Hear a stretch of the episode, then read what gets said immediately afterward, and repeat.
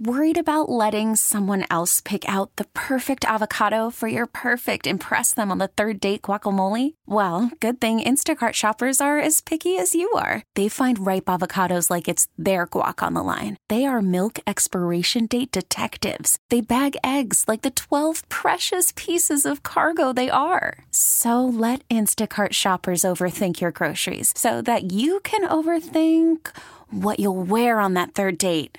Download the Instacart app to get free delivery on your first three orders while supplies last. Minimum $10 per order, additional term supply. We really need new phones. T Mobile will cover the cost of four amazing new iPhone 15s, and each line is only $25 a month. New iPhone 15s? Only at T Mobile get four iPhone 15s on us and four lines for 25 bucks per line per month with eligible trade in when you switch. Minimum of four lines for $25 per line per month with auto pay discount using debit or bank account. $5 more per line without auto pay, plus taxes and fees. Phone fee at 24 monthly bill credits for all qualified customers. Contact us before canceling account to continue bill credits or credit stop and balance on required finance agreement due. $35 per line connection charge apply. See T-Mobile.com. We'll head to Amherst this morning. Amherst Town Supervisor Brian Kulpa joining us on the Trocaire College live line as the town now a step closer to redevelopment at the Boulevard Mall site. The planning board approving a rezoning proposal for the mall site last night. Doug Jemal bought the property in 2019, has some big plans for it, and might we see that soon. Brian, good morning. And what exactly did last night clear the way for? Uh, so last night, the planning board voted to recommend to the town board that we proceed forward with the the zoning process and um, some potential density up to 10 stories in portions of the mall site. Uh, the town board, uh, it was a 4-2 vote. The town board's got to evaluate uh, some of the the process and the zoning in front of us, and uh, read the planning board minutes and kind of go through what the what the discussion was. Uh, but assuming that uh, the majority of the the plan and the um, and the zoning are in good shape, then the town board can take action on that uh, as we prepare to move forward with uh, the project, uh, the urban renewal project, uh, working with Jemal and, and Benderson. And it, it's really exciting, right? The the reality is uh, we're looking at a property that is, um, you know, been dormant for a long time and is really a drain on us economically. Uh, and, and turning that into housing and turning it into a community is going to be wonderful uh, for Amherst moving forward.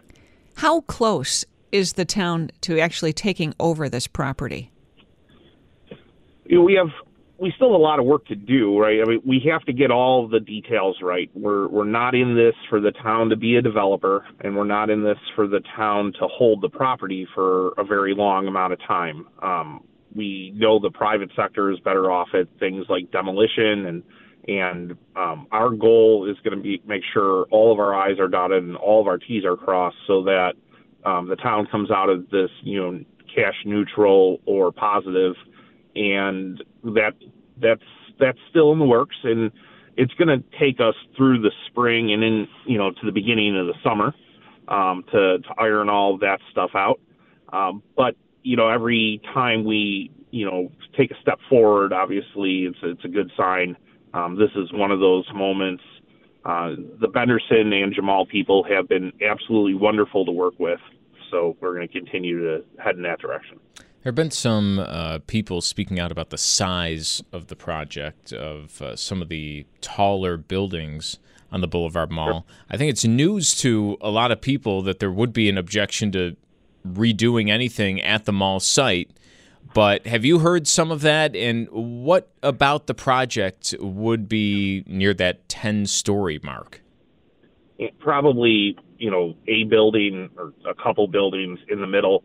And really, we don't have um, Jemal or Benderson telling us we're going to do that for sure.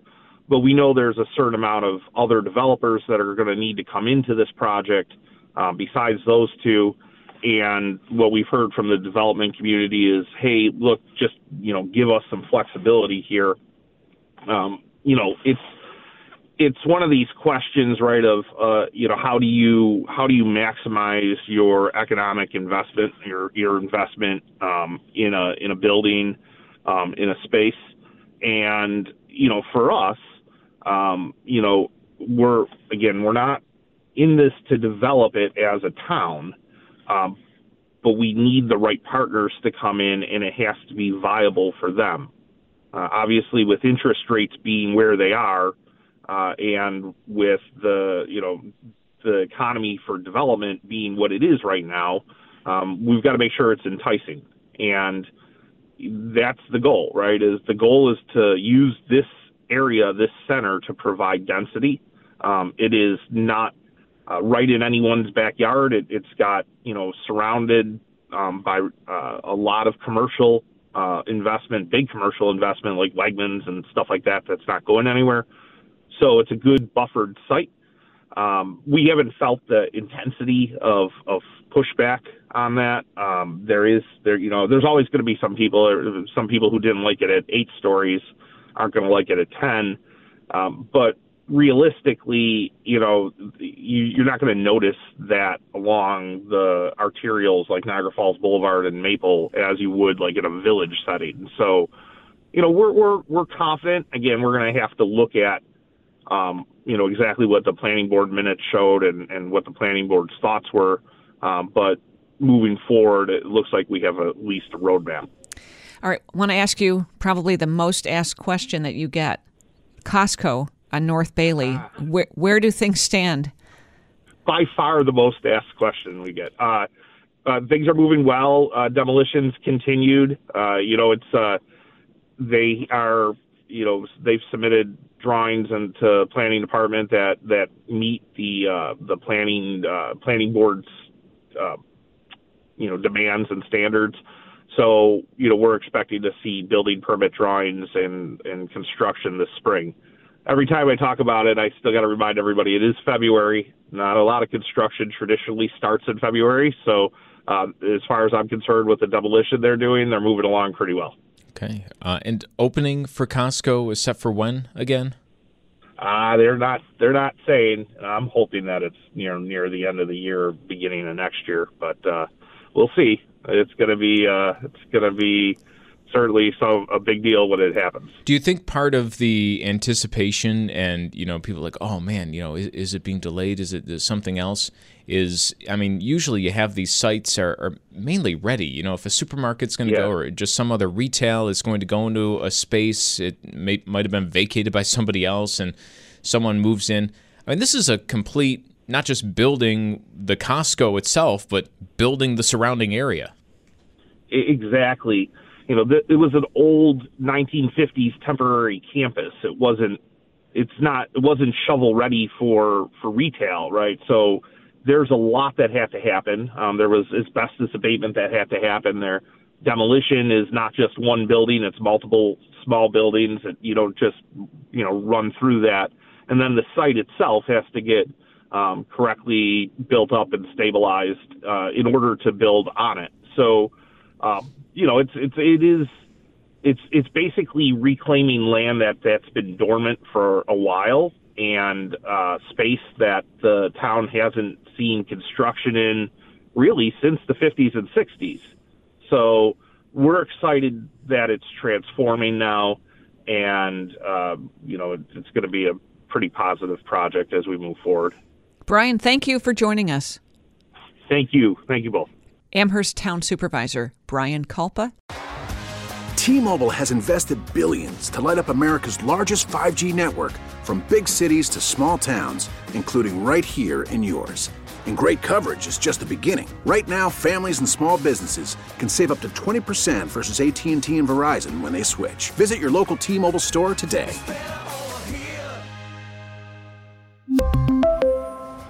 Plan savings with 3 lines of T-Mobile Essentials versus comparable available plans. Plan features and taxes and fees may vary.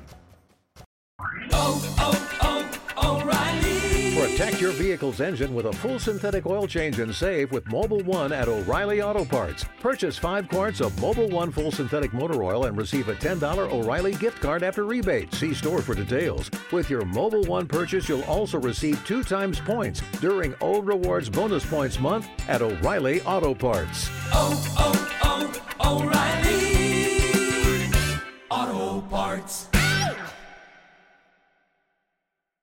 Hey, Rob Bradford here. I have set out on a mission with my good friends at FanDuel to prove what I have known for some time baseball isn't boring. Now I have a daily podcast to prove it with some of the most notable people in the baseball world screaming baseball isn't boring from the mountaintops or at least agreeing to come on our show. Players, managers, GMs, and yes, even the commissioner of baseball, Rob Manfred. It has been a constant wave of baseball's most powerful voices. So join the revolution, subscribe, and soak in Baseball Isn't Boring. Listen on your Audacy app or wherever you get your podcast. You'll be glad you did.